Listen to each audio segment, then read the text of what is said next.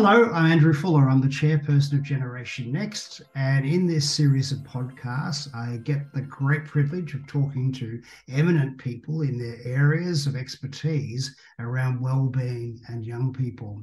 And today I'm delighted to connect with adjunct professor Con Stough, who is at Swinburne University, is also the CEO of the Aristotle Emotional Intelligence Project. And so today we're going to talk a bit about emotional intelligence. We're going to talk about some of the Aristotle project and what Con's been finding, and then to talk about how we might apply that in schools. And then we are going to spend a little bit of time contrasting that with positive education as a different type of approach and how the two may either either marry up or not. We'll see. So, welcome, Con. It's great to be with you. And uh, can you start by just telling us a little bit about this wonderfully titled Aristotle Project? Thanks, Andrew. Thanks for um, talking to me today. Well, look, um, so Aristotle sort of started about uh, 10 years ago out of Swinburne University with about a dozen strong sort of partner schools and um, based on an Australian Research Council grant. And really, the idea is that we want to measure and develop what we call emotional intelligence, in, specifically in schools. Um, so, Aristotle is a whole school approach to measuring and understanding and managing emotions. And so, it's sort of a multifaceted approach insofar as we have scales to measure emotional intelligence. Um, we have programs from grade one to, to grade 12 that uh, develop emotional intelligence using skill-based learning and, and, strategies and activities. Um, we also develop emotional intelligence in teachers and uh, you know have a variety of different classroom resources. Um, and we're also developing some programs for parents and I think to really make change, uh, you know, substantial change in children and adolescents around important constructs like emotional intelligence, you've got to do lots of things at a school, not just, you know, talk about it. You've got to measure it. You've got to develop it. You've got to help teachers use it in the classroom. Um, and you've also got to help parents. So that's really um, has been our strategy. But certainly we didn't have programs for a long time, um, mainly because in the early days we just wanted to understand whether emotional intelligence was important. And, um, you know, we published dozens of, of papers showing that emotional intelligence in schools, you know, differences in emotional intelligence in children and adolescents did predict things like scholastic performance, did predict things like bullying, anxiety, coping, um, you know, a wide range of, of, of different outcomes in schools. These days, it feels a bit like people are a bit more dislocated from their feelings and emotions than usual, I think. And probably some of the young men that I work with clinically, I sometimes feel that they have two emotions one's happy and the other's angry. That's about it. Not much of a repertoire. So I'm wondering what's your thoughts about that and whether you what you find is effective in increasing that repertoire or granular, granularity i think of, of feelings mm. as we help people to tune into their own self feeling world yeah well look i i, I think emotions are are complex um, and there are great differences in emotional intelligence and you know we we sort of think of emotional intelligence um, as a as several different competencies around um, as you say, understanding emotions, your emotional vocabulary, but all the way up to how we regulate and manage those emotions. Um, and your um, your thoughts there are very consistent with what schools tell us. Is that um, um, you know understanding emotions, which is the sort of most basic aspect of emotional intelligence, um, is is really problematic for lots of lots of kids. And um, so this is really why we, excuse me, we need approaches to extend people's emotional vocabulary. Um, we need to talk about emotions, um, and uh, we need to help kids um, understand how emotions impact their behaviours, um, and um, and also teachers as well. And you know, we've just developed a new a new scale and report, which we're about to use, um, which measures a teacher's ability to read the emotions and manage emotions within the classroom because we think emotions in the classroom are so fundamental to learning, for instance. So, you know, kids experiencing negative emotions or maladaptive emotions such as uh, anxiety or, or, anger in class uh, really turn turn off their ability to, to learn information. But you know, you've got to start. Our approach is you've got to start early. You've got to start in grade one, um, or even earlier, probably. Um, we'll get there at some stage um, to, to teach kids about emotions and um, extend their emotional vocabulary, um, help them understand the you know the bodily reactions in terms of emotions, that uh, thoughts can control our emotions, um, our beliefs and and and and thoughts um, affect our emotions, and for them to be you know really conscious of how their different emotional states are affecting um, their behaviors and their interactions with others. So, two brief questions, Con. One is Do you think that there are negative emotions? Well, look, I, I think I think there are different ways to describe emotions. I think more sort of I'm a bit maybe old school, perhaps, where we talk about negative and positive emotions, but it's probably better to talk about adaptive emotions and maladaptive emotions. And there are, you know, there are um, as you know, a small number of primary emotions that we experience. And most of them are, I would regard as, as sort of negative emotions in terms of, of um, our biology and, and, and, and what they signify in terms of our environments and where we are and, and problems and so on. Um, and, you know, there are a, a, much more limited range of what I would call positive emotions, such as happiness and, and joy. Um, but you know, you could talk about them also about um, adaptive versus maladaptive emotions. So, are you experiencing an emotion that's helpful helpful to you in, in a particular mm-hmm. situation? Mm-hmm. So, you know, if you're in class, for instance, and um, you know you're anxious about the material, then you're probably not going to be very uh, innovative. You're not going to be um, consolidate that information very well because those types of negative emotions really focus you on your particular situation um, and you're not open to to other cognitive processes for instance but you know if also you know you might want to experience some negative emotions occasionally at school because they do tell you important things i mean if you haven't prepared for an exam two days before then you should be feeling a bit anxious mm. so that that anxiety for instance is telling you important things about your preparation uh, for the future so, yeah, I think we can call them different things, but um, you know, all emotions are are important. It's important to have a wide variety of experience, a wide variety of different emotions, uh, because they are they are they are different and they tell you different things about um, your situation. And, um, uh, you know, uh, and, and, what you, what you need to do to to be successful. So let me ask what probably uh, seems like a, a, a, silly question, but why would adults bother to learn more about emotions themselves? What's the value for them? Well, I think we all have trouble in um, managing and regulating our emotions. And, you know, we, we want to, you know, a lot of us do get stuck with certain emotions that are unpleasant. Um, so we want to be able to understand what that, that means, but also move on to experience uh, you know, more, more, positive emotions such as uh, happiness and so on. I mean, the, the, other reason from a, you know, uh, emotional intelligence was very big in the workplace. It still is very big in the workplace, much, much more than in schools. The application of emotional intelligence in schools is is still developing, really. Um, but um, you know, our success in the workplace seems to be related to things like emotional intelligence.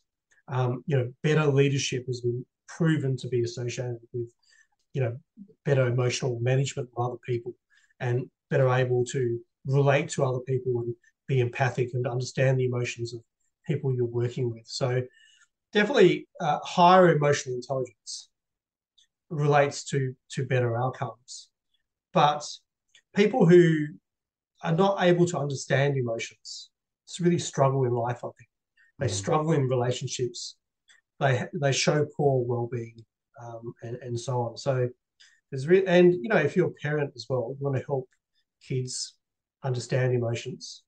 You want to help kids um, manage their emotions too. These are huge issues for for young children and adolescents. So I think there are a lot of reasons why we should be understand. I mean, another thing is that emotions are completely fundamental about uh, us being human. You know, we, we can't escape the experience of emotions. So we should try to understand them and and better manage them. So a teacher who's casting her eye across a, a world weary year eight group on a Friday afternoon who can read the, the crowd, who can read their their feelings and is in a better position, you think, to engage them or to promote their learning? Yeah, absolutely. I mean, look, it's it's probably there are a couple of things occurring in the class. There's the, the sort of emotional overtones of, of a particular class. But there are individuals within that class, aren't there? So, you know, there might be 25 uh, children in that class, and they all bring a different story to the classroom, don't they? So they all bring different thoughts and beliefs. Uh, they've all had different interactions at lunchtime.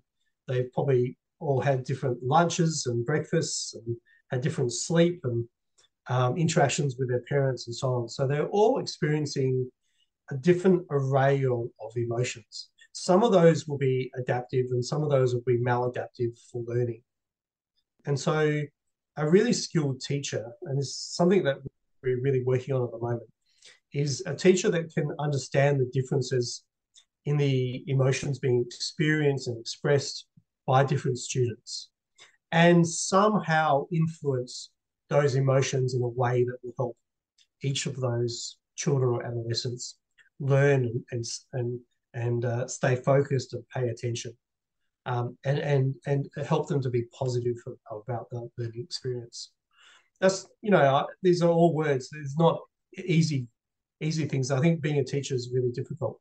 Mm. Um, but using emotional intelligence, I think, can, can make things um, much uh, much easier for teachers, much more productive in the long term, help them develop better relationships with students. Um, but the other thing I would say about teaching too is that it's a very stressful uh, profession, and a lot of teachers do leave because of you know high occupational stress. So, you know, being able to um, manage those uh, stressful emotions, yeah. um, for instance, uh, is really important in terms of the happiness of teachers and the longevity of teachers as well. Yeah, good point. Um, so, talking about this approach and perhaps contrasting it with positive education, because it seems that they, well, you've clearly taken a different approach than that approach. Do you want to comment on that thinking behind that for yourself? Yeah. So look, I think um, we need to be doing more, have more approaches in the schools um, that just not about um, maths and English and writing and reading and so on. So we need to be doing lots of things. So there's, I think there's a place for lots of different strategies. Emotional intelligence is almost the polar opposite in some ways to, to PosEd. So, um, you know, PosEd, I think, you know, it comes out of Martin Seligman's work. Um, in some ways, is sort of the modern day realization of, you know, some of Maslow's work on self actualization. So, in some ways, I think it's very much a top down approach where, you know, PosEd teaches um, kids to be uh, show more gratitude and um, to, to develop their, their various strengths and, and so on. And, and that's sort of come out of psychology, hasn't it, applied to, to education. Whereas emotional intelligence is more about the, the basic skills around how we understand and manage emotions. So it's a very much a bottom up approach. And so potentially the two, two can meet um, and be used together. But um, in my opinion, I think for the vast majority of students, we need to teach them these, these basic skills around emotions how to regulate emotions, how to read emotions, how to understand emotions, um, in particular, before we really can can teach kids those higher order POS education type of behaviors. I mean, I, I play a lot of tennis, uh, Andrew, and it's like I can have this great strategy to keep the ball away from my opponent's forehands and to, to hit the ball in the corners and, and so on. But if I can't actually um, hit the ball well, I don't have the skills, then those strategies don't really work very well. That makes sense. So, so in terms of really the acuity or the finesse, which would really understand our range of feelings, and I'm using feelings because I don't want to be restricted by Paul Ekman's basic six, I think. So mm-hmm. there's a broader range, is that right? There's sure sort of emotional groupings and there's feelings. Is that correct? Am I? Oh, look, it depends on on on what model you you want to talk about. I mean, we talk about um, sort of those primary emotions, then we talk about secondary emotions. Mm. And there's a huge, huge. If you if you, if you take the um, the dictionary and just read through the dictionary, you'll find hundreds of words that relate to emotions and, and feelings, if if you like. And um, most of these are sort of secondary emotions that are sort of constructed by our society. And not all cultures experience all those different types of emotions. And so, you know, and if you think of differences in our own environment, you know, if you've got a, even differences in schools, differences in different parts of Australia and different, different parental approaches, then we all have a different repertoire of, of emotions and experiences. And so, you know, we all come to the classroom, um, I guess, uh, with a different series of knowledges and um, and understandings of, of emotions and feelings. And you, you can try to measure um, an adolescent or child's emotional vocabulary and their sort of emotional self-awareness. Uh, and and it varies considerably. And you know, these things are sort of normally distributed in terms of our understanding of emotions, which is, I think, interesting. So, what do you think? And I just want to honour the work you're doing. I think it's it's fantastic. But and what what do you think is next in terms of what's the next wave of work for you in terms of developing this even further? Um, well, look, you know, we've been fairly focused on developing programs and scales and approaches, and so we really haven't got out to a huge number of schools. So you know that that will be something that we have to we'll have to get out in, in terms of you know the thousands of schools that, that are out there. I mean, we've we've had, really solid relationships with about 20 schools around Australia and New Zealand, and they've helped us collect lots of data, publish papers, you know, revise programs based on their feedback and those sorts of things. So, you know, we've we've really focused on the measurement of EI and individual programs for from grade one to grade 12 for, for kids and adolescents. So what we're working on now is the idea of how do we take all that information and apply it to the classroom so we can improve learning and well-being in the classroom. I mean, that's what school is sort of about. Mm. Um, we're trying to finish now a really comprehensive online program for teachers, which will provide them with you know a huge amount of information around emotions and uh, their own emotional intelligence and how to use it, including how to develop their own resilience and and, um, and help them with stress. And then next year we'll be working on this parallel program for for parents, so that you know we really have a whole whole school approach from you know grade one to grade twelve, but all the components of the school which can affect a child or an adolescent's development, we can try to capture. Um, maybe that's a bit naive, but you know, if we can have uh, structured programs, we can have scales to measure their emotional intelligence over time, and, and we can work on developing the emotional competencies of teachers and parents. I think that's going to be a good start. You know, it's it's what we want to do is be as proactive as, as possible um, and start as early as possible. So, should people like to follow up uh, on some of this work with you, or is, what's the best way for them to access that? Um, look, we have a, a website um, which is uh, aristotle-ei.com, mm-hmm. um, or they can email myself or another member of our team. You know, we like to to work deeply with schools. Um, we're not a, a one um, solution for every school. You know, pretty well every school we work with, we try to modify our approach to to help them and help them reach their goals. Mm. Um, but we're really keen to to work um, with as many schools as possible and to and uh, you know try to develop the emotional competencies of, of, of schools. So you know if, if any if any school was interested, we we would love to have a conversation. Thank you so much for your time today, Con. It's been great talking to you. Thanks very much, Andrew. Thank you. Thank you so much for listening to this podcast. If you would like to follow up in further detail, please listen in to some of the other podcasts that we have made, which are available through the Generation Next website. There are also a series of books uh, from Generation Next in terms of nurturing young minds, uh, covering a series of issues to do with young people, and also in my own book, Tricky Behaviors and Your Best Life at Any Age, which are both available either on Amazon or through Bad Apple Press. Thank you so much, and uh, hope to connect with you again soon. Thank you. Find more resources for supporting the mental health and well-being of young people on the Generation Next website. While you're there, consider becoming a member of the Online Learning Hub, where you can access practical sessions from leading experts on demand. There are many sessions available in the ever-expanding Learning Library, and each session has an instantly downloadable certificate of completion, which you may even be able to use to claim professional development. You can also feel great about your membership, with all proceeds supporting Generation Next's not for profit initiatives, including this podcast. You may also like to read more in Generation Next's Young Minds books. Both books contain practical and easy to read chapters on a range of topics from Australia's leading practitioners.